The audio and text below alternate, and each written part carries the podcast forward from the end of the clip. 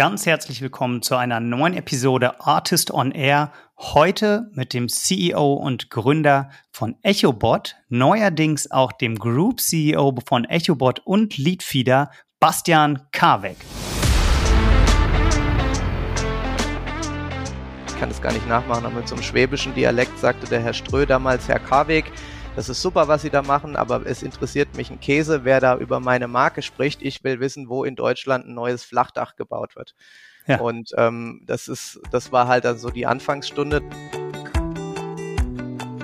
Bastian ist ein wahnsinnig erfahrener Gründer und auch sehr, sehr offen. Und deshalb war es heute echt eins der Highlights meiner Podcast-Karriere, weil ich mit Bastian sehr ausführlich darüber gesprochen habe, wie er die erste Gründung aus dem Kinderzimmer mit 16 gemacht hat, dann den Immobilienmarkt in Baden-Baden aufmischen wollte, viele andere Unternehmen gegründet hat, dann aber en Detail die Geschichte hinter seiner bislang erfolgreichsten Gründung EchoBot besprochen. Dabei hat er super konkrete Tipps für den Übergang von Founder Sales auf Founder-led Sales gegeben aber auch besprochen, welche Rolle eigentlich der Private Equity Partner bei der Transaktion hatte, bei dem Merger zwischen EchoBot und Leadfeeder und ob sie bald an die Börse gehen oder nicht. Außerdem haben wir über den Struggle als Familienvater und Serial Entrepreneur gesprochen und ich habe dabei herausgefunden, dass Bastian auch Kinderbuchautor ist. Das alles und natürlich noch viel mehr gibt's im Pod mit Bastian Karbeck und mit mir, Janis Bandorski.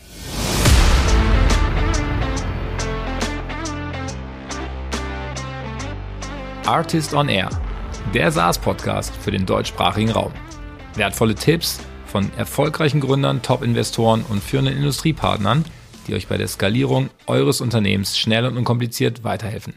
Zusammengestellt von Janis Bandorski, Julius Göllner und Matthias Ernst.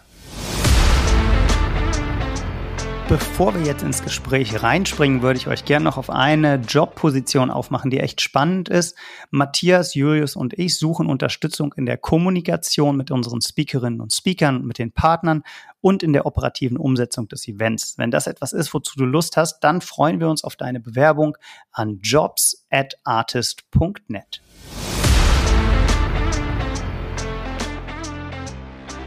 Hi Bastian, schön, dass du da bist. Moin Janis. Ja, danke fürs ähm, Kommen. Wow, ähm, du hast eine total volle Agenda gerade aus vielen Gründen. Es gibt nämlich große News von EchoBot und Leadfeeder. Ihr habt gerade einen Merger gemacht, total spannend. Darüber werden wir sprechen. Aber erstmal würde ich gerne ein bisschen zurückgehen und ein bisschen was über deine Geschichte erfahren. Du hast nämlich nicht nur jetzt ein wahnsinnig erfolgreiches Unternehmen gegründet mit EchoBot, sondern hast schon mit 16 angefangen zu gründen, so als Gamer, glaube ich. Ne? Erzähl mal, mhm. wie kam das? Ja, genau. Also ähm, erstmal danke, dass ich da sein darf. Ähm, Freue mich, ein bisschen was erzählen zu können. Bin auch selber ähm, aktiver Podcast-Hörer ähm, bei ganz vielen Dingen und denke, da kann man immer viel lernen. Ähm, in der Tat habe ich schon recht früh angefangen aus, äh, will nicht sagen der Not heraus, aber weil ich eigentlich schon immer ziemlich Bock hatte, Computerspiele und ähm, andere Sachen zu zocken in meiner Jugend und ähm, damals noch so PlayStation Portable und auch teilweise Nintendo Sachen, ähm, bin ich großer Fanboy mhm. und hatte aber keinen Bock, die ganzen Sachen mir alle zu kaufen und äh, als das Internet losging, habe ich dann so eine Review-Seite online gestellt. Es ging los mit Planet Gameboy, wer das noch kennt und dann ähm, Portable Gaming hieß dann das ganze Netzwerk für verschiedene Konsolen um einfach ähm, erstmal da gratis ranzukommen an die Spiele und ähm, die Rezensionen halt vor der GameStar, die nur einmal im Monat rauskam, zu veröffentlichen.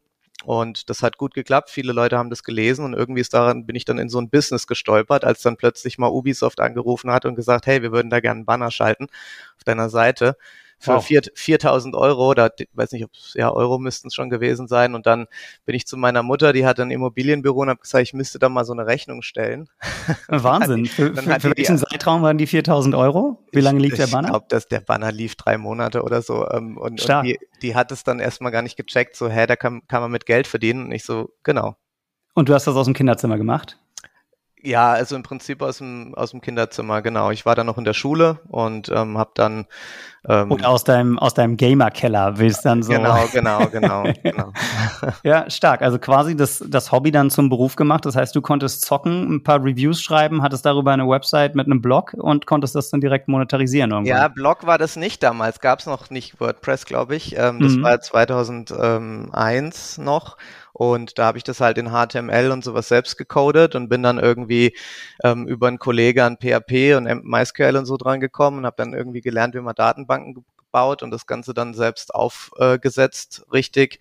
Und dann eine Software geschrieben dafür, die ich dann auch für verschiedene Portale verwendet habe, ähm, so ein Content-Management-System und ja. ähm, habe dann aber sehr viel später Administration, Teammanagement gemacht, habe die Dinger verteilt. Wir haben dann äh, auf der Games Convention damals noch in Leipzig uns immer getroffen mit dem ganzen Team und dann ähm, richtig geile Zeit gehabt und ähm, habe heute noch ein Tattoo äh, von dem Logo von der Firma. Also ziemlich cool. Wow. Äh, und äh, zu welcher Größe hat die Firma es dann gebracht? Also die war nie richtig ähm, firmiert. Äh, das war, wenn du so willst, ein, ein Einzelunternehmen. Ähm, wir hatten aber in der Spitze irgendwie 250.000 ähm, Community-Member, mehrere Millionen PIs. Wir hatten 10, 15 Leute in einem festen Staff, die selbst alles Schüler, Studenten ähm, da mitgemacht haben, aktiv, die auch nicht bezahlt wurden, also alles pro bono, mhm. ähm, aber natürlich dann auch die Vorteile hatten, also die die Spiele bekommen haben, wir uns getroffen hatten, die das einfach mit Herzblut gemacht haben. Und ähm, ich habe dann diese Portale, wenn du so willst, als Asset-Deal ähm, damals an Freenet verkauft. Ja, richtige Gamer-Legende. Und ist was, ist was auch dabei rausgekommen, dass deine Mutter über dich dann Zugang zum Internet hatte? Hat sich deren Immobilienbusiness dadurch auch irgendwie gewandelt, dass sie verstanden hat, äh, der 16-Jährige kann hier aus dem Kinderzimmer schon Geld im Internet verdienen? Kann ich mir da was abgucken oder wie das lief das? Ich, das habe ich tatsächlich niemandem bisher erzählt, aber meine Mutter war sehr lange Zeit, über 20 Jahre Immobilienmaklerin in Baden-Baden. Das ist hier bei Karlsruhe in der Nähe so eine, so eine Kurstadt. Und ähm, wir haben damals ähm, schon Videos zusammen aufgenommen von den Objekten, weil man muss dazu wissen, dass in Baden-Baden sehr viele Russen historisch betrachtet Objekte gekauft haben. Also da ist eine sehr mhm. große russische Community und ähm, die haben ja auch Kohle, aber die wollten natürlich nicht hinfliegen. Und dann habe ich so ein bisschen in den die, die Anfänge, wenn du so willst, von so YouTube äh, mäßig mitgekriegt und habe gesagt, komm, wir stellen uns dahin, nehmen das auf und ähm, stellen das dann online. Aber damals war es halt noch mit Bandbreiten und Codex und so super ja. schwierig. Und da ist leider nie was draus geworden, aber vielleicht hätte es was werden können, wenn ich es ernsthaft betrieben hätte. Ja, also Video, Videomaklertouren sind in Corona ja durch die Decke gegangen und ich glaube, MTV Crips hat daraus ja auch ein ganz spannendes Format gebaut. Aber ja. So war es nicht, nee, so war es nicht. die Wohnungen waren leer tatsächlich, aber gut. Damals noch mit dem VLC Media Player und limitierten Bandbreiten, ne, das äh, waren noch andere Zeiten. Ja, I feel you. Zum Glück hattest du zwischendurch ein paar andere richtig gute Ideen für diverse Gründungen. Und ich würde sagen, das bisherige Highlight dann war wahrscheinlich 2011 die Gründung von EchoBot. Was 2011? Genau, 11 sind also, wir gegründet. Ähm, also davor habe ich noch Pressebox gegründet, wer das kennt. Ähm, das habe ich als Intrapreneur, wenn man so will, in der in dem Verlag ähm, von meinem Mentor, dem Rainer Kölmel, gemacht und der hat mich das aufbauen lassen bis auf dreieinhalbtausend SaaS-Kunden, ist von Anfang an ein SaaS-Modell gewesen. Und Fun und, Fact, Bastian und ich haben gerade auch festgestellt, dass ich, als ich 18 war und im Kinderzimmer saß und in meiner eigenen ersten Firma geschraubt habe, tatsächlich Kunde von Pressebox war. Also äh, da hatten wir, ohne es zu wissen, den ersten Berührungspunkt. Sehr cool. Auf jeden Fall. Also es gibt, äh, gibt da noch eine, eine sehr gute Erinnerung. Ich habe erst gestern tatsächlich mit, den, mit dem jetzigen Geschäftsführer, dem Philipp und dem Marc, dem CTO, der schon damals dabei war, noch Pizza gegessen und super Freundschaft nach wie vor. Ähm, auch tolle Partnerschaft jetzt dann mit EchoBot, aber genauso ist dann auch eigentlich EchoBot entstanden, dass wir gesagt haben, Firmen, die halt Online-News und Pressemeldungen verbreiten, die wollen halt wissen, was irgendwie zu ihrer Brand passiert im Internet. Mhm. Und da ging es auch los mit Social Media und dann waren die ganzen Channels irgendwie so unübersichtlich geworden für das Unternehmen und wir haben dann gesagt, komm, wir bauen halt hier eine, eine Suchmaschine, wenn man so will, die das Medienecho einfängt. Ne? Also das, was dann von den Pressemeldungen quasi veröffentlicht wird, die, die Kunden, was die dazu denken, die Kommentare. Und das war dann das Medienecho und daher der Echo-Bot, der das dann alles automatisch eingefangen hat. Und dieses Medien-Echo-Produkt, das ist ja quasi ein Monitoring-Service, der immer noch einer der Solution-Bestandteile von dem heutigen EchoBot-Produkt ist. Ne? Vielleicht kannst du ja noch mal kurz sagen, also in, in meinen Worten ist EchoBot eine Sales Intelligence-Plattform. Das heißt, die befähigt Unternehmen dazu, Vertrieb zu machen. Und vielleicht kannst du uns noch mal etwas detaillierter durchführen, was EchoBot eigentlich, welches Problem EchoBot für seine Kunden eigentlich löst. Absolut, ja. Also du hast es ganz genau richtig gesagt. Wir sind ähm, aktuell mit die führende Sales Intelligence Plattform. Das bedeutet, wir haben Daten und Informationen rund um alle Firmen im europäischen Raum. Die Über 20 Millionen Profile, ne? Über 20 Millionen Unternehmen mittlerweile. Genau in Deutschland sind so vier, in ähm, UK sechs Millionen und ähm, wir, wir sammeln eigentlich alles, was man öffentlich über diese Firmen ähm, bekommt. Das heißt, die Handelsregistermeldungen, die Webseiteninhalte, die Social Media Contents, die Profile der Mitarbeiter, die öffentlich sind auf Xing, auf LinkedIn ähm, und reichern das eben alles zusammen zu so einem Dossier an, so dass man eben dann mit diesen Informationen ähm, arbeiten kann. Und wo das eigentlich herkam, die Idee, ähm, oder der Pivot, wenn man so will, den wir gemacht haben, ähm, war eigentlich, dass wir erkannt haben, dass dieses Media Monitoring, diese reine Analyse von Brands oder Keywords, dass die zu kurz greift und dass es eigentlich viel wichtiger ist zu verstehen, was in diesen Meldungen drinsteht und passiert, weil wenn du jetzt keine Ahnung, einen Gabelstapler verkaufen willst, dann musst du halt zu der Firma finden, die eine neue Lagerhalle baut. Mhm. Und das kann man halt aus den öffentlichen Informationen mega gut herleiten. Und wenn du dann noch weißt, wer der Warenhausmanager ist und wie ich den kontaktieren kann über E-Mail oder Telefon oder LinkedIn, dann hast du halt ein Sales Intelligence Produkt. Und da sind halt viel mehr Budgets und dann haben wir halt äh, all in in dieses Geschäftsmodell investiert, schon 2016. Und das kam uns jetzt während Corona extrem zugute. Ja. Und wer ist der ideale Zielkunde? Also was ist euer ICP für EchoBot? Also es sind Unternehmen, die, ich sag mal, mehr als 10, 20 Sales-Mitarbeiter haben, ähm, im B2B-Bereich natürlich, und die vor allem ein skalierbares Produkt haben. Das heißt, wenn du jetzt ähm, also die, die Demand Gen brauchen, die also wirklich Leads wollen, die wissen wollen, die aktiv auf Kunden zugehen, die wissen wollen, wo sie neue Kunden herkriegen. Wenn du jetzt ein Gerüstbauer bist und hast vier Gerüste, die alle verplant sind bis Ende des Jahres, brauchst du uns nicht. Aber wenn du jetzt ein, ein Business Service, ein SaaS-Produkt oder irgendwas verkaufst, dann kannst du ja, willst du so viele Kunden haben wie möglich und das ist absolut unser Sweet Spot. Okay. Und dann natürlich Verkauf nach Europa. Also wir haben jetzt keine Daten über USA ähm, oder über Asien, sondern du musst natürlich im europäischen Marktumfeld aktiv sein und dann mindestens, ich sag mal so 10 Millionen Umsatz haben, weil es halt auch einen Preis hat, das Produkt, genau. Mhm. In unserer Zuhörerschaft hier, unsere Hörerinnen und Hörer, kommen ja auch die allermeisten aus der B2B SaaS-Welt. Das heißt, ihr seid zwar branchenübergreifend aktiv, aber du sagst, gerade für Softwareunternehmen ist EchoBot auch eine, eine gute Lösung. Genau, also wenn du unseren, unseren ähm, SharePie so anguckst, sind so die hauptsächlichen Kunden Softwareunternehmen, IT-Unternehmen, dann aber auch viele Recruiter zum Beispiel, die halt Business äh, Services auf beiden Seiten anbieten, die entweder halt Firmen finden wollen, die gerade aktive Stellenanzeigen posten. Das kann unsere Suchmaschine, die rauszufiltern über alle Stellenportale, aber auch die Webseiten, selbst die Socials laufen da rein. Aber die können das auch umgekehrt dafür benutzen, um so Active Sourcing zu machen. Also um zu gucken, wo ist denn jetzt der CTO, den ich gerade für meinen Kunden suche, wo sitzt der denn in der Umgebung? Und deswegen, da können wir beide Seiten bedienen, das ist ziemlich geil. Aber dann halt auch Maschinenbauer oder halt ähm, Engineering-Unternehmen, ähm, Versicherungen oder gerade wenn du auch einen hohen äh, oder einen komplexen Deal hast äh, mit langen Sales Cycles oder wo du Maschinen verkaufst, die 100.000 Euro oder mehr kosten, weil da haben wir halt einen echten geilen ROI. Wenn du mhm. da halt nur irgendwie zwei oder drei Dinger verkaufst im Jahr, hast du es halt zehnmal wieder drin ähm, und dann lohnt sich das absolut. Was kostet echt die EchoBot-Lösung, denn oder die Lösungssuite? Was ist euer Annual Contract Value?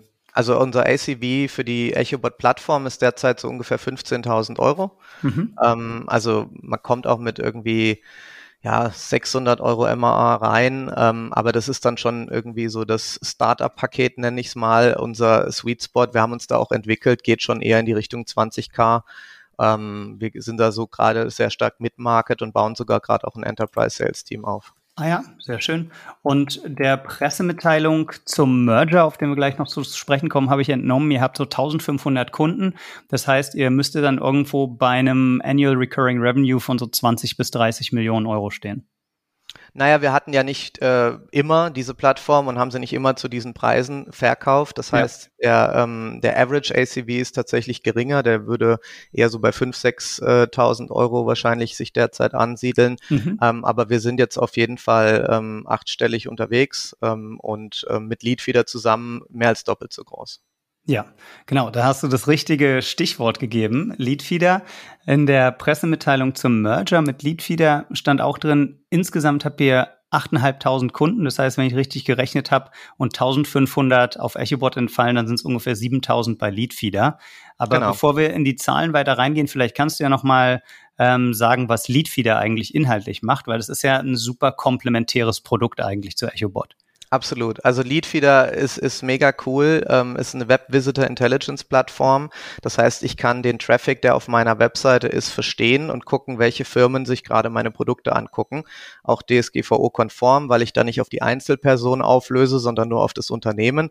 Ähm, technisch gesehen wird die IP-Adresse angeschaut, ob sie ähm, zuordnenbar ist, zum Beispiel über die Registrierung äh, der, des, An des Anschlussinhabers zu einem Unternehmen. Und dann kann ich eben gucken, ob Bestandskunden meine Seite wieder besuchen, ob Deals, die ich gerade draußen habe, sich aktiv auf meiner Webseite unter äh, bewegen und vielleicht das Pricing anschauen.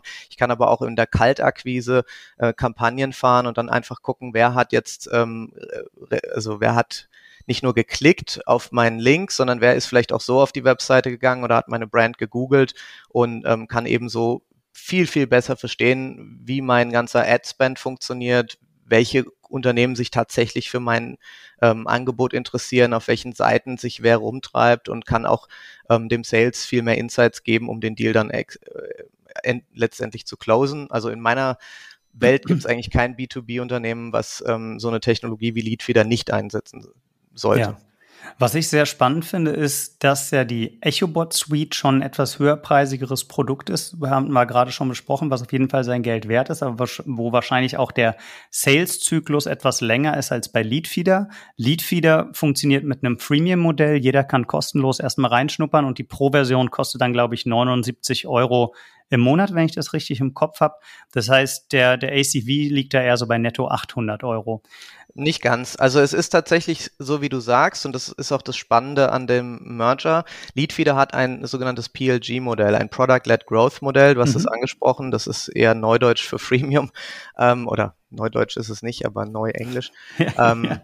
Genau, also PLG bedeutet einfach, wir können in alle Märkte, auch weltweit, ähm, dieses Produkt anbieten. Wir können das Ganze mit Marketing äh, befeuern und wir haben auch neben den 7000 zahlenden Kunden ähm, über 26.000 Firmen, die das noch auf ihrer Webseite verwenden. Und dann ist das eben von der, vom Scaling her Traffic-based. Das heißt, je, je mehr äh, Reveals du hast, also je mehr Leads generiert werden, umso teurer wird das Produkt. Und die mhm. meisten Firmen, B2B-Unternehmen, die jetzt ähm, damit anfangen, klar, die testen das kostenfrei aus, rutschen aber dann vom Traffic eher in so ein Tier, wo es 200, 300 Euro im Monat kostet. Also so ähm, 200 Euro Average ACV ist, ich habe jetzt die Zahlen noch nicht ganz im Detail präsent, aber so das ja. müsste so der, der, der Spot sein. Und das ist halt für uns super geil, weil. Ähm, aber 200, 300 Euro im Monat, das heißt, du bist im bei Monat, einem, äh, MR, bei einem ACV genau. ja, eher bei 3000 Euro. Richtig, mhm. korrekt, mhm. genau. Ja. 3000 Euro. Und 7000 halt, zahlende Kunden, das heißt, wir, wir sprechen über eine 20 Millionen Euro Firma. Auch die haben nicht ganz mit diesem Pricing angefangen, deswegen musste das noch ein bisschen diskontieren, aber ja. ähm, wir sind zusammen schon, schon sehr groß. Und ähm, was halt geil ist jetzt so in der Kombi, weil du danach gefragt hast, wenn du halt, ich sag mal, nur 200 Leads pro Monat über deine Webseite generieren kannst, aber du brauchst 500, weil du irgendwie 20 Salespeople feeden musst, dann kannst du halt mit EchoBot so eine Datenbankanalyse machen auf Basis von dein, deinem Web-Traffic, kannst dir B2B Lookalikes generieren und kriegst halt so echt den absoluten Sweet Spot von Unternehmen, die genauso sind wie die, die du schon konvertieren konntest, zumindest mal auf die Webseite konvertieren. Und dann, dann blasen wir halt einfach deine Pipeline damit auf. Und, und das ist halt ziemlich cool, ähm, weil wir dadurch auch den ACV von Leadfeeder aktiv direkt hochbringen können. Ja, das klingt nach einer total guten Lösung und auch nach wirklich sehr komplementären Produkten. Vielleicht kannst du zu der Struktur, wie ihr zusammenwachst, noch mal ein bisschen was sagen, denn es ist ja eigentlich ein klassisches Private Equity Game. Ne? Eine Private Equity Firma hat also euch angesprochen, um einen wirklich starken Player zu kaufen und dann mit weiterem Kapital ausgestattet, um weitere Akquisitionen zu tätigen. Ich glaube, 180 Millionen US-Dollar oder Euro sind, ähm, sind jetzt ja, inzwischen fast das gleiche, aber gut, 180 Millionen Euro sind, sind reingeflossen, um ähm, jetzt initial EchoBot und Lead wieder äh, zusammenzuführen. Aber Signal Hill, die Private Equity Firma, die das gemacht hat, hat nochmal 50 Millionen weitere Great Euro. Hill, Great Hill Partners. Äh, Great Hill, sorry. Äh, Great Hill. 50 äh, Millionen Euro darüber hinaus zur Verfügung gestellt für weitere Akquisitionen, um da wirklich so eine sehr starke Plattform zu bauen. Kannst du da schon mal einen Ausblick in die Zukunft geben, was da die Vision ist und wo ihr in fünf bis zehn Jahren stehen wollt? Absolut. Also wir haben ähm, dieses Investment bekommen, um vor allem die Altgesellschaft daraus zu kaufen und dann halt noch ein significant primary portion für das Scaling von diesem Joint Venture oder von diesem ist kein Joint Venture, ist ein gemergtes Unternehmen, aber die beiden Unternehmen, die jetzt zusammenkommen. Und ähm, wir sind jetzt gerade dabei, die Produkte miteinander zu integrieren und werden dann im nächsten Jahr, ähm, Anfang nächsten Jahres hoffentlich ähm, eine gemeinsame Plattform ähm, auf den Markt bringen, wo eben die kompletten Produkte voll integriert sind bis hin zum CRM. Ähm, und wir nennen das Ganze das Ding das Flywheel. Also die, die Vision ist so ein bisschen, dass du ähm, als Kunde dich eigentlich ähm, bei dieser Plattform anmeldest. Dann wird eben geguckt, was hast du zum Beispiel, wenn du bei der Webseite startest, für einen Traffic schon da drauf. Dann wird daraus schon dein ICP mehr oder weniger automatisch abgeleitet. Dann wird geguckt in der EchoBot Plattform, in dem Sales Intelligence Tool, das nennen wir Target, ähm, welche Kunden dir noch fehlen, also eigentlich aus deinem äh, kompletten ähm, äh, Total Addressable Market, also TAM. Mhm.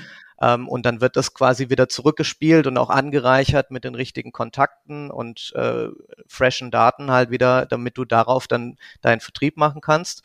Und ähm, was wir auch gerade am Start haben äh, oder gerade am äh, Launchen sind, ist eine ABM-Solution. Das heißt, du kannst dann, ähm, das ist nämlich auch ganz so eine geile Synergie, wenn ich dir, also wenn du eine Liste generierst von Firmen, Wofür steht die, ABM? Ja, ich erkläre es gerade. Wenn ja. du eine Liste generierst für Firmen, die in deinem Zielmarkt sind, dann willst du Account-Based Marketing machen. Das heißt, du möchtest nur idealerweise dein Ad-Budget für diese Firmen einsetzen.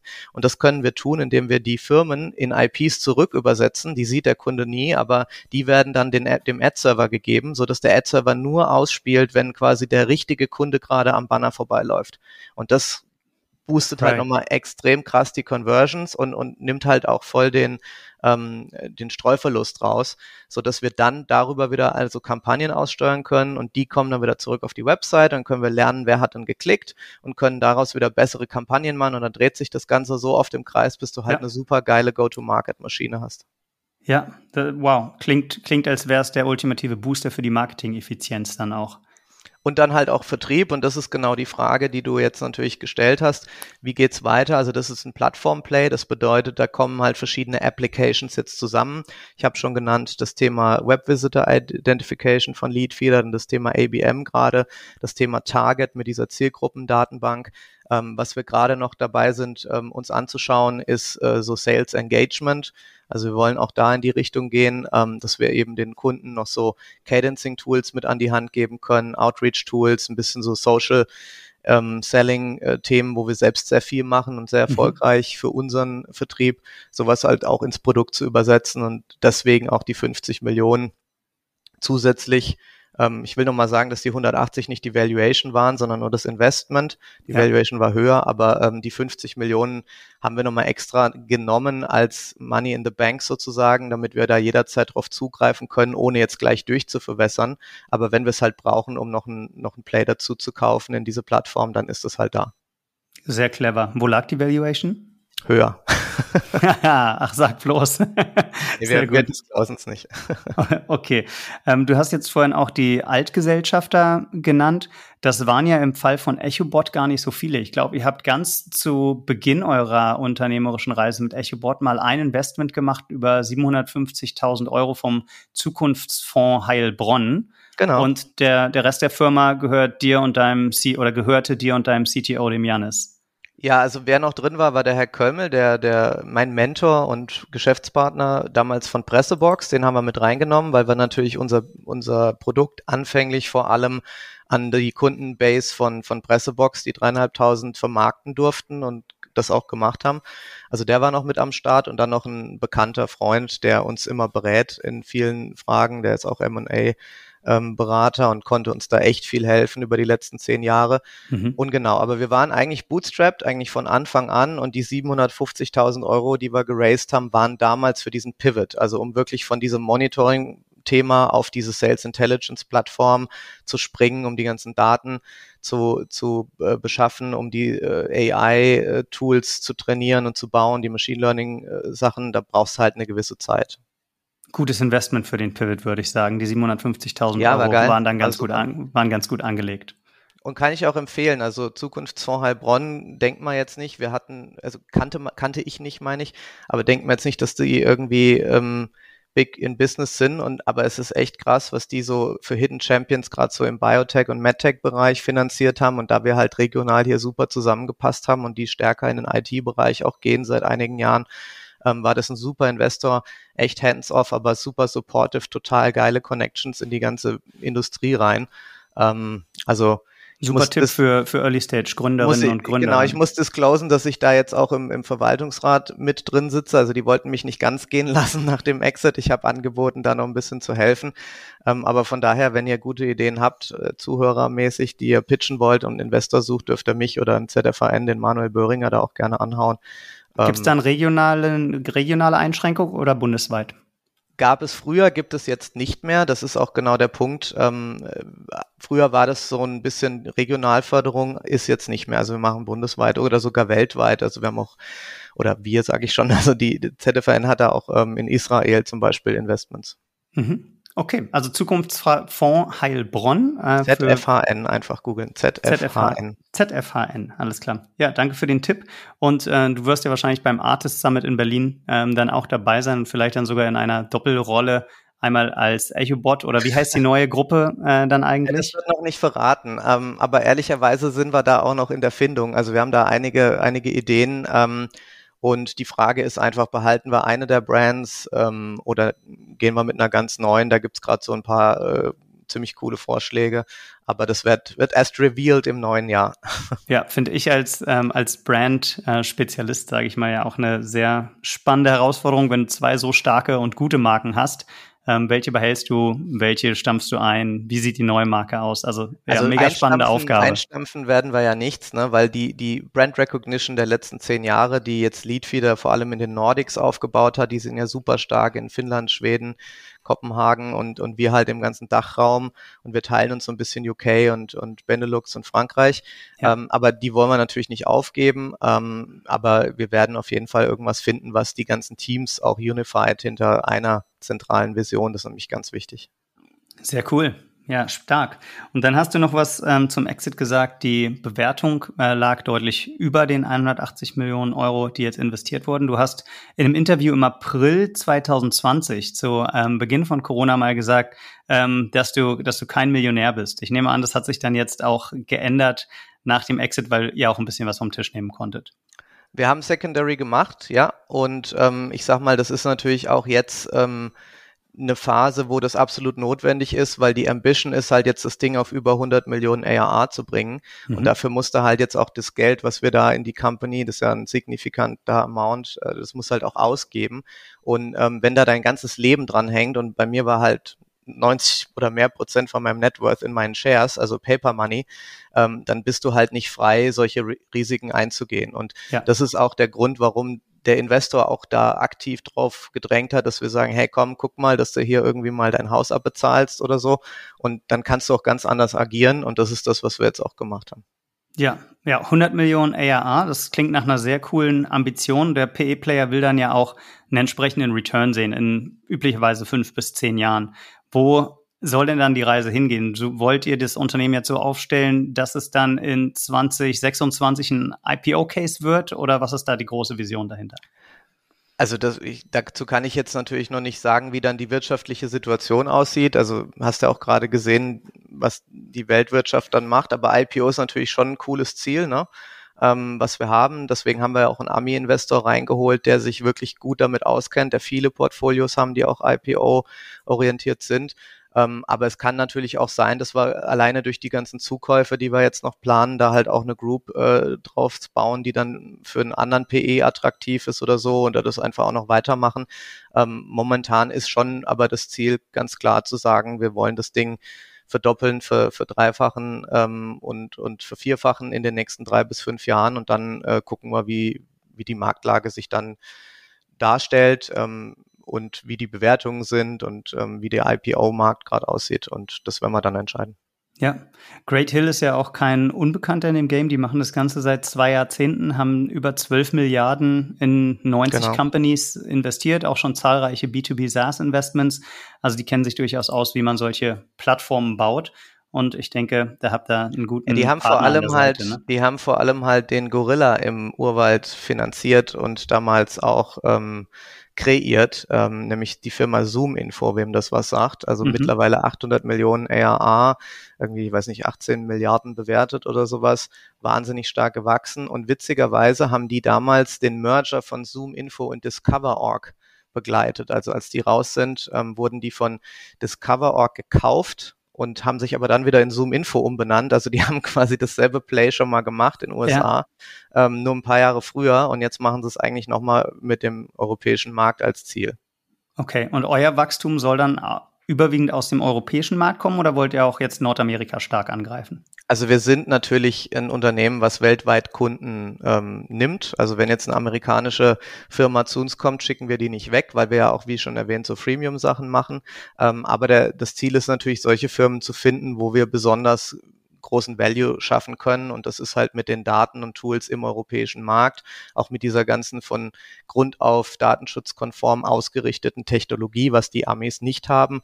Ähm, das heißt, wenn ich jetzt als, als US-Konzern in Europa Sales Intelligence brauche, kann ich deren Lösung gar nicht einsetzen, Stand heute, zumindest aus der Sicht vieler Anwälte. Und deswegen ähm, sind wir dann halt da eine Lösung, die, die in Frage kommt. Und deswegen können wir hier halt trumpfen. Deswegen machen wir unsere Expansion vor, vorrangig in Europa, aber natürlich schicken wir keinen weg, der hier aktiv werden will. Ja, habt ihr in Europa denn tatsächlich Competitor, die DSGVO-konform arbeiten? Also wir haben Competitors auf jeden Fall, ähm, die DSGVO-konform arbeiten. Ähm, ist schwierig zu sagen, weil natürlich jeder behauptet, dass er DSGVO-konform arbeitet. Ähm, ich mache dir mal ein Beispiel, wenn du jetzt zu sowas gehst, was du vielleicht gehört hast, mal wie Lucia oder Rocket Reach oder Cognism oder so, mhm. dann sagen die dir nicht, wo die Daten herkommen. Das heißt, du rufst dann irgendjemand an und erwischst den vielleicht irgendwie beim Dinner mit seiner Family und dann fragt er dich, ja, wo hast du meine Daten her? Und dann kannst du sagen, ja, habe ich aus Lucia rausgeholt. Aber wo hat Lucia die Daten her? Und das Problem ist halt, die machen dann so Inbox-Scraping bei ihren Usern und die machen halt so irgendwie Signature-Block-Reading und gehen teilweise auch an so Apps ran, an, wo sie auf die Kontaktadressbücher zugreifen können und resellen dann halt einfach die, die Informationen oder teilweise über Browser-Plugins, so Scraping, was halt irgendwie nicht so richtig geil ist und nach DSGVO halt auch voll überhaupt nicht konform. Mhm. Und ähm, das wird aber halt ganz oft dann unter den Tisch fallen lassen, weil die sagen, ja, wir haben ja alle Leute informiert und die müssen ja damit rechnen, dass sie jetzt irgendwie hier angerufen werden. Und ähm, das sehen wir halt einfach anders. Und bei uns sind halt zum Beispiel nur Daten drin, wo wir eine öffentlich verfügbare Quelle per Link nachweisen können. Und wenn dann der Kunde fragt, okay, wo kommt das Datum her, kannst du sagen, guck mal hier, ich schicke dir einen Link, da hast du es mal auf die Webseite gestellt oder da stand es in der Pressemeldung drin oder hier hast du es irgendwo veröffentlicht. Und ähm, dann kann der da halt einen Komfort haben. Und ich finde halt einfach, das gehört sich irgendwie nicht, Leute auf Privatnummern anzurufen oder halt beim Dinner zu stören oder dann halt auch solche Cadences da drauf zu bollern, ohne Double Opt-in ähm, richtig zu machen. Und, und da sind wir halt anders getaktet von der DNA her und das versuchen wir halt als Positionierung, als Wettbewerbsvorteil auch ins Feld zu führen. Mhm, das, man hört ja viel auch darüber, dass einfach eine gute Verkäufer-Kundenbeziehung immer mit Trust anfängt. Und den unterminierst du natürlich, wenn du dem nicht sagen kannst, wo die Telefonnummer her hast oder wo du deine Infos her hast, ja. Genau. Und da probieren wir halt anders zu sein. Das ist natürlich nicht ganz einfach, weil wir halt nicht so viele Durchwahlen und sowas dann halt anbieten können, weil es einfach so viele nicht öffentlich verfügbar gibt. Aber auch da haben wir jetzt ein paar ganz interessante Möglichkeiten gefunden, das auch mit dem Einverständnis des Betroffenen und dann auch ähm, legal äh, noch stark ausbauen zu können. Also es wird spannend die nächsten Monate. Auf jeden Fall. Von der neuen Gruppe, die neue Gruppe hat jetzt zwei CEOs. Einer davon bist du und der andere ist der Pekka Koskinen. Ich hoffe, ich spreche das richtig aus. Der Gründer von Leadfeeder. Wie teilt ihr euch eure Aufgabenbereiche auf und wie klappt es bisher mit der Zusammenarbeit? Pekka ist super. Also Pekka ist wirklich mega. Ähm, ich erzähle immer die Story, wie wir uns kennengelernt haben. Das war ja eigentlich von dem Investor so, ein, so eine Art äh, arrangierte Heirat. Ja. Also der hat uns ja zusammengebracht. Und ich war zu dem Zeitpunkt gerade Skifahren in der Schweiz und habe ihn da echt irgendwie aus der Berghütte angerufen, so mit dem äh, schlechten Wi-Fi. Aber wir haben irgendwie zwei Stunden gesprochen und haben uns von Anfang an, von der ersten Sekunde mega verstanden. Also das war richtig gut und ist bis heute auch so. Und wir haben uns äh, geeinigt, dass ich den Group CEO mache von dem ganzen, äh, sobald es dann als neues einheitliches Produkt um, und, und Firma am Markt auftritt. Und er wird dann CPO, also Chief Product Officer werden und sich über die ganze, ähm, das ganze Produktportfolio kümmern. Aber natürlich kenne ich jetzt die Leadfeeder-Seite noch nicht so gut, weswegen er natürlich weiterhin Acting CEO ist ähm, für den ganzen Geschäftsbereich. Ja, okay, das ergibt Sinn. Was ich jetzt tatsächlich total spannend finde, wir haben ja ähm, nicht nur einen B2B SaaS-Fokus, sondern auch einen Fokus auf die Themen Sales und Growth. Wie macht ihr Sales für doch relativ unterschiedliche Produkte jetzt über Leadfeeder und EchoBot hinweg? Wie seid ihr da strukturiert? Und wie organisiert ihr das? Und auch welche, welche Challenges glaubst du, gibt es dabei, die Sales-Teams zusammenzuführen oder plant ihr die autark zu lassen? Also es ist auf jeden Fall geplant, die zusammenzuführen. Die ganze Go-to-Market-Motion nennt man das ja, also von äh, Demand Generation im Marketing, also Leads, äh, Termine zu produzieren, Freemium-Anmeldungen zu produzieren, über das Onboarding des Kunden bis hin zum Upselling und dann auch ähm, Expansion Sales. Ähm, das werden wir auf jeden Fall in eine große Go-to-Market-Motion zusammenführen ähm, in den nächsten Monaten, aber das passiert natürlich nicht über Nacht. Also Stand heute kann ich vor allem zum, zur EchoBot-Seite sprechen. Also wir sind natürlich unser eigener bester Kunde. Wir haben ja die Daten. Wir wissen ja, wer da draußen in unserem ICP unterwegs ist und nutzen das halt auch äh, ganz eifrig, weil wir nicht selber für unsere Lösungen zahlen müssen. Also sind da wirklich ganz aktiv auf die, auf die Kunden zuzugehen.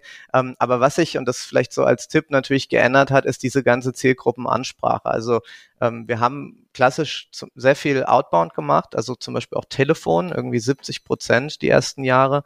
Mhm. Und das ist mittlerweile hat sich das komplett gedreht. Jetzt machen wir eigentlich mehr so 70 Prozent Digital Sales. Das heißt irgendwie über Calendly-Invites, über LinkedIn-Connections, über Ansprache, ähm, über Netzwerke, ähm, auch über Inbound-Leads ganz, ganz viel. Natürlich die ganzen Klassiker, irgendwie Google Ads, aber auch Content-Marketing, aber dann halt auch so ähm, Brand Ambassadors nennen wir das, wenn du halt so Leute wie eine Caro Bräuninger hast, die halt für uns arbeitet und dann aber auf LinkedIn ganz aktiv ist und halt ähm, die hat so einen Podcast, kennst vielleicht auch Girl in Sales, wo sie halt erzählt, mhm. hey, wie ist denn das, wenn ich ein SDA und jetzt natürlich ein AI im, im, im Vertriebsbereich bin, als junge Frau werde ich da ernst genommen und so. Und da erzählen wir halt die Stories ganz authentisch, wie halt die Arbeit bei uns auch ist.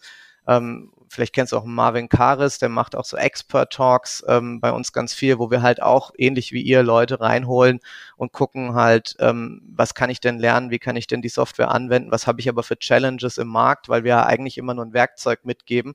Wir versuchen halt ganz krass so die Use Cases in den Vordergrund zu stellen und auch die Firmen so zu Champions zu machen, die das halt also richtig gut einsetzen und die dann halt auch so Growth und so Success Stories halt ähm, produzieren können.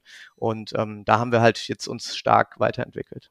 Erinnerst du dich noch, wer der erste Kunde war für das EchoBot-Produkt nach dem Pivot? Zinko, die Firma Zinko hier im Schwarzwald, die machen Dachbegrünung.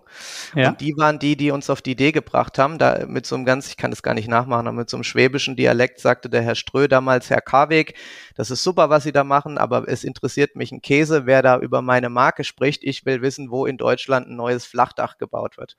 Ja. Und ähm, das ist, das war halt dann so die Anfangsstunde. Dann sind wir halt in diese, ich sag mal, News-Suchmaschine reingegangen und haben dann ganz viele Artikel gefunden von Firmen, die halt angekündigt haben, eine Lagerhalle, Kindergarten, was weiß ich was zu bauen, Bürogebäude, haben dem das gegeben und dann fand er das mega cool, weil die da echt ähm, Bookings drauf machen konnten, aber sie mussten halt wissen, wer ist das Unternehmen, was dahinter steht. Und da ging dann das Ganze los, so diesen unstructured Content aus dem Netz zu strukturieren und den auch so zu in so eine zu so einer Firmendatenbank zu referenzieren. Mhm. Das heißt, die Verkaufsgespräche mit dem Geschäftsführer von Cinco hast du damals auch geführt noch? Absolut, klar. Ich habe auch selber Sales gemacht in den ersten Jahren, aber ähm, vielleicht auch nicht so ganz so gut wie der Michael Laich, unser Head of Sales. Der macht nämlich jetzt das, äh, der leitet das ganze Team. Ja, wie, wie war diese Transition für dich? Founder Sales zu Founder-led Sales, dann zu einer jetzt da doch erheblichen Sales-Organisation. Was sind da Learnings, die du vielleicht Gründerinnen und Gründern, die in einer früheren Phase sind, als ihr jetzt mitgeben kannst? Also was man heute halt auch an, an Sales Tech hat, ist halt einfach phänomenal. Wenn ich an solche Conversation Intelligence Tools zum Beispiel denke, dass du halt irgendwie jetzt äh, Videochat hast, die Leute siehst, während du mit ihnen redest. Wir haben, ob ihr es glaubt oder nicht, damals ähm, Blind-Demos gemacht. Das heißt, wir haben dem Kunden am Telefon gesagt, gehen Sie mal auf echobot.de, tippen Sie mal da oben das und das ein, klicken Sie mal hier, klicken Sie mal da. Und die Leute waren richtig gut zu antizipieren, wo der Kunde gerade ist und was er gerade sieht. Ja. Dann waren die Gespräche so irgendwie, ja, sehen Sie oben rechts den grünen Button? Nee, okay, klicken Sie mal zurück. und also so lief das. Und, und das ist halt echt Welten weg von dem, was wir heute haben. Ähm, insofern, ey, es war nie besser und geiler, ähm, mit dem Sales zu starten als, als heute. Und ähm, aber natürlich auf jeden Fall Leute empowern und gucken, dass man halt diese Best Practices dann shared. Das kann man, wir nutzen jetzt zum Beispiel Gong, ähm, relativ cool machen, wenn man dann halt die, die, die Snippets fun ne, Funktion nimmt und dann irgendwie die Objections aufzeichnet und dann das halt in so eine Art Library reinhängt, dann, dann bist du viel schneller im Onboarding ähm, von neuen Raps, weil früher haben die drei Monate Shadowing gemacht, bevor sie ihre ersten Deals machen konnten und heute sind die in drei Wochen ziemlich fit. Wow, äh, super, super gutes, konkretes Insight. Wenn du heute Gründer wärst und äh, die ersten drei SDRs hast, wer, was wäre dein Tool-Setup äh, neben Gong noch?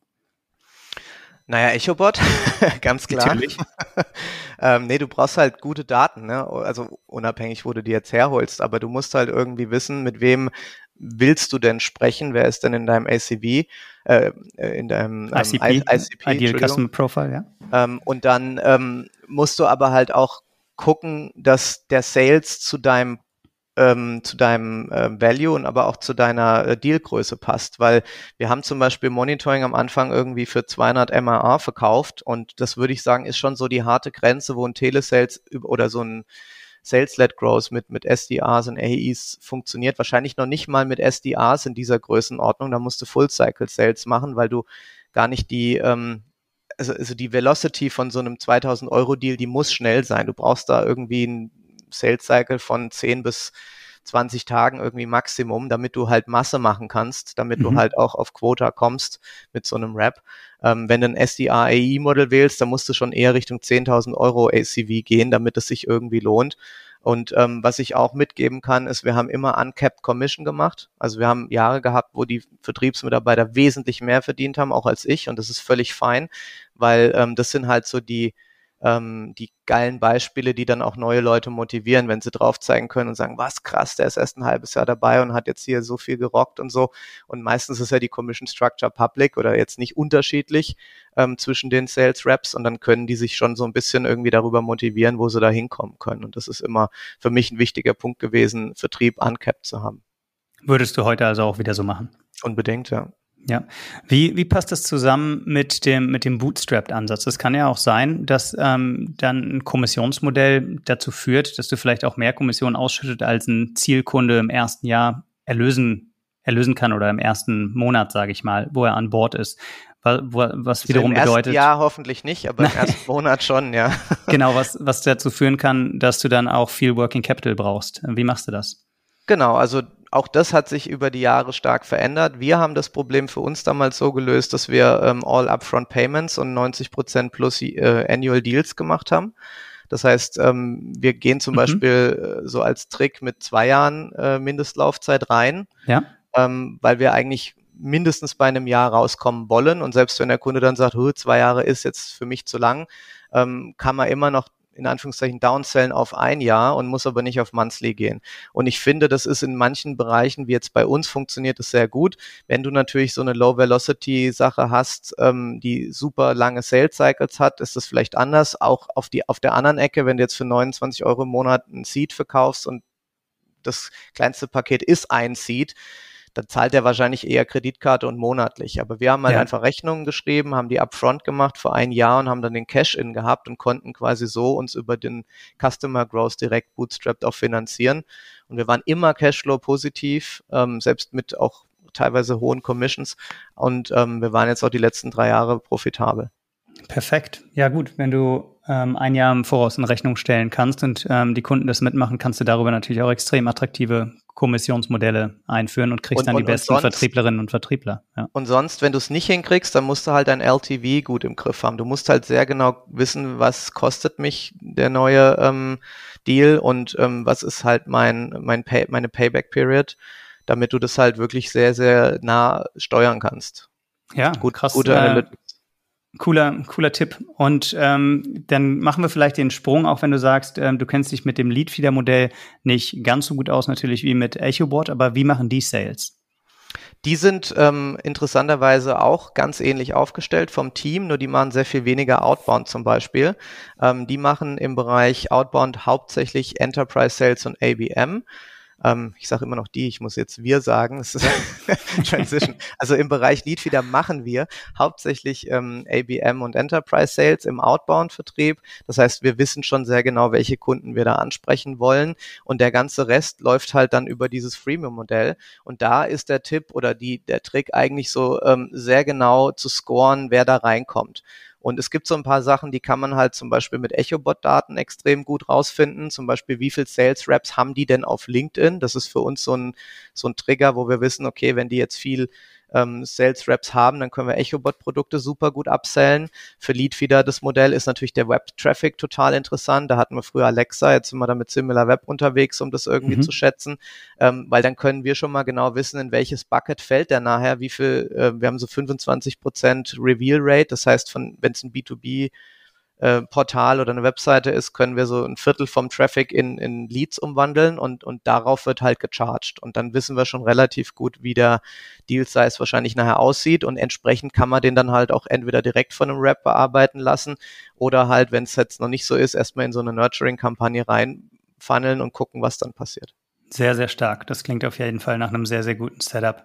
Bastian, einer der Gründe, warum ich mich auf unser Gespräch auch so gefreut habe, ist, dass ich nicht nur die Insights, äh, die du jetzt konkret gibst, ähm, super beeindruckend finde, sondern auch die Reise, die du, wie gesagt, seit 16 als, als Unternehmer genommen hast. Und da wollte ich gerne noch mal ein bisschen ähm, drauf eingehen näher, wenn es für dich okay ist. Klar, shoot.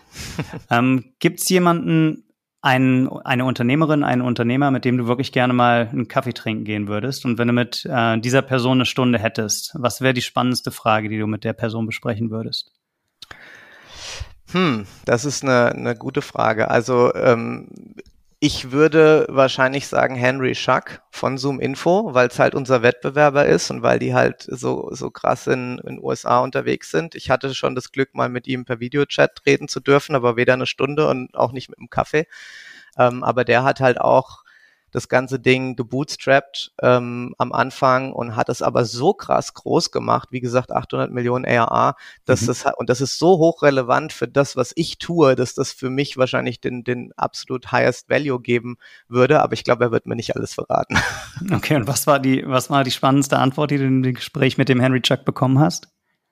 Ähm, wie er den europäischen Markt sieht. Aber da gibt es so ein paar vertrauliche Sachen, über die ich gerade nicht sprechen kann. Fein, okay, komm, ja, ja, nee, alles gut, alles klar. Und dann, wenn wir den Spieß mal umdrehen, der, der Henry Chuck ist jetzt ein sehr erfahrener Unternehmer. Wenn jetzt jemand zuhört, der oder die dieses Jahr ein Unternehmen gründen will, was sind so die drei Dinge, auf die diese Person fokussieren wollte, wenn heute Tag Null ist? Naja, das kommt sehr stark darauf an, ähm, wie das Setup ist. Also bist du alleine, hast du Mitgründer, ähm, ist es Software oder brauchst du Inventory, äh, machst du E-Com, B2B, äh, also B2C oder B2B Play. Ähm, sagen so wir mal, sagen wir mal, wir haben eine smarte Person, die affin ist zu B2B SaaS mhm. und bisher alleine. Also das du brauchst auf jeden Fall einen Techni Technical Co-Founder, ohne geht's nicht, ist meine mhm. feste Überzeugung, ähm, weil du das Produkt gerade vorm Product Market Fit am Markt und am Feedback entwickelst und wenn du da für jeden Änderungen im Produkt nachher mit irgendeiner Agentur Geld bezahlen musst, das funktioniert einfach nicht. Du musst da am besten morgen schon die Änderungen haben und die ausprobieren können. Ähm, das ist ganz wichtig, also High Velocity in diesem Product Market Fit Game, das, das möglichst schnell zu finden. Und das ist so ein bisschen, ähm, ja, wie, hat, wie wurde es mal gesagt, ähm, wenn, also du weißt es, wenn du es hast, ne? Ähm, mhm. Aber wenn du nicht weißt, ob du es hast, hast du es nicht. Okay. Market Fit. So.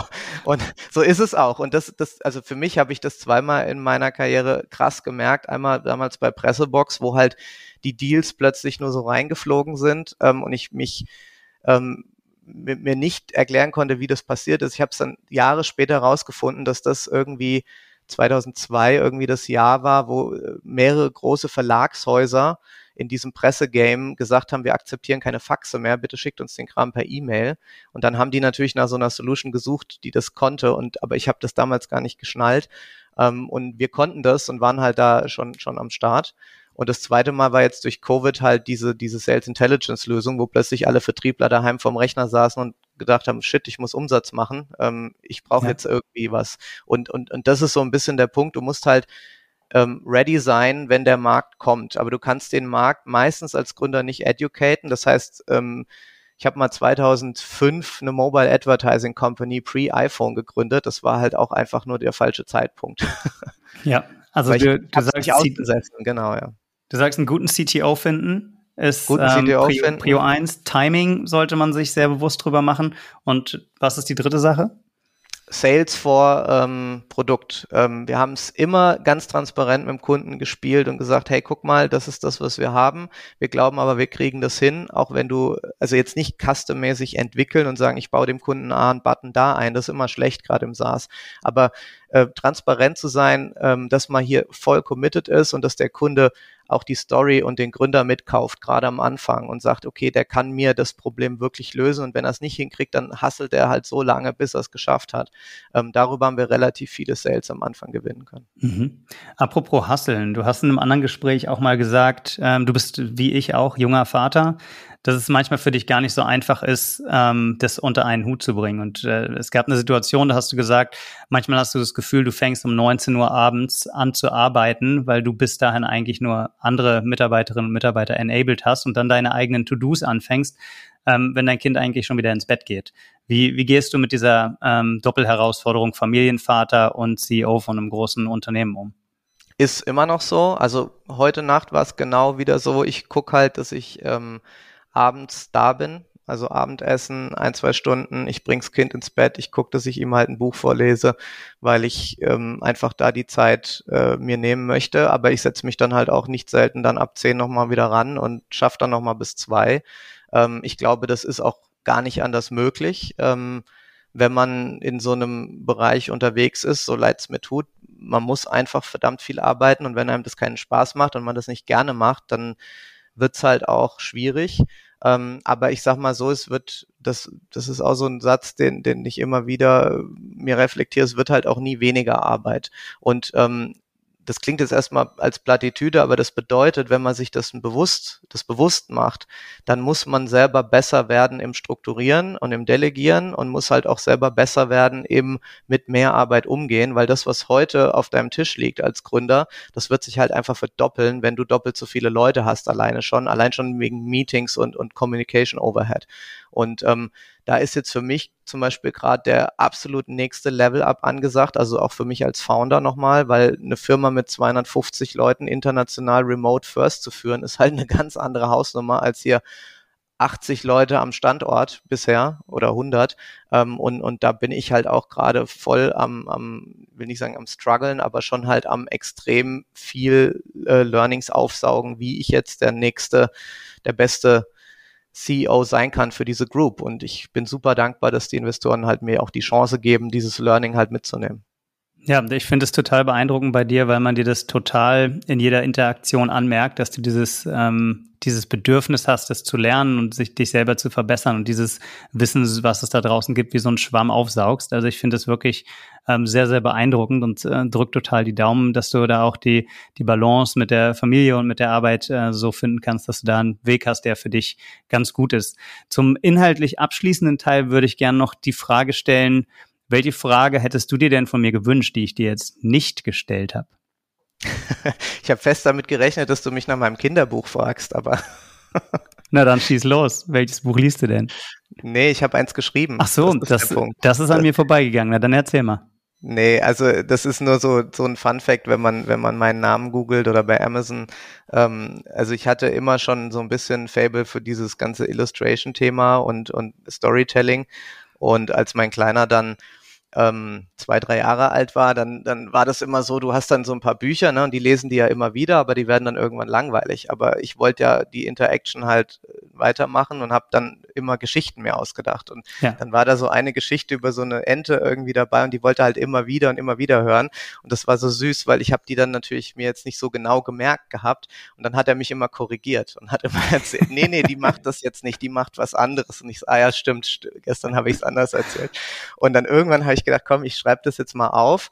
Und dann hat er mich gefragt, wie sieht die Ente eigentlich aus? Dann habe ich angefangen, das so aufzuzeichnen und so. Und ähm, irgendwie ist dann da so, so ein Ding draus entstanden. Und ähm, dann war irgendwie Corona und ich war so ein bisschen genervt ähm, von dem ganzen Fundraising, weil wir hatten da vor dem Deal schon schon ein halbes Jahr mit ganz vielen VCs und PEs und so äh, geredet und dann habe ich gesagt, okay, über Weihnachten mache ich mache ich Pause. Ähm, und ähm, habe mich dann halt hingesetzt und habe gesagt, es kann ja nicht so schwer sein, so ein Buch zu verlegen. aha, aha. Und jetzt mittlerweile weiß ich, dass man da null Geld mit verdienen kann äh, mit Büchern, aber es ist ein super schönes Geschenk, wenn man andere Familien mit Kindern trifft.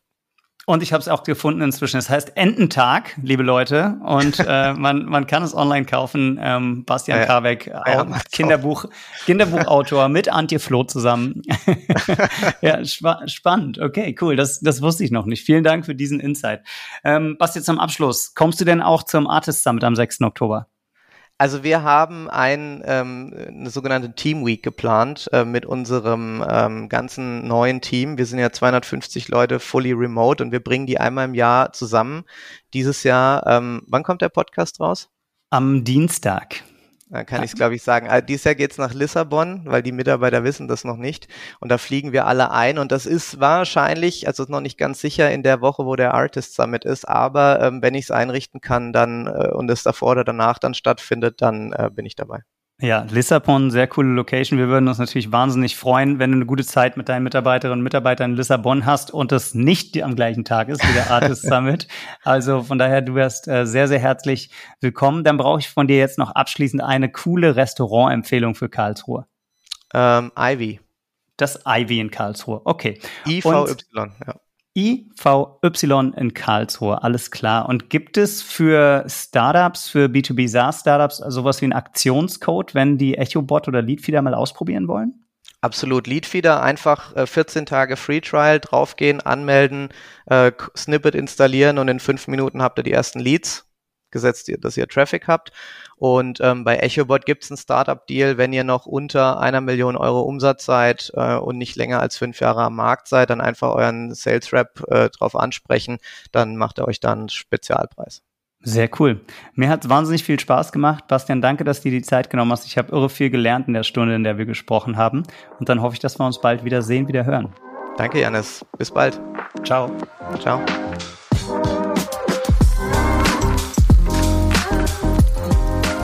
Das war das Gespräch mit Bastian. Die Links zu den Artist-Angeboten, die der Bastian im Gespräch erwähnt hat, packen wir euch natürlich in die Show Notes. Und an der Stelle würde ich mich auch super freuen, wenn ihr uns Feedback schickt zu diesem Podcast, zum Artist on Air Podcast allgemein und oder uns eine Bewertung auf Apple Podcasts oder auf Spotify hinterlasst. Macht das sehr gerne oder schickt mir direkt eine E-Mail an jannis@artist.net.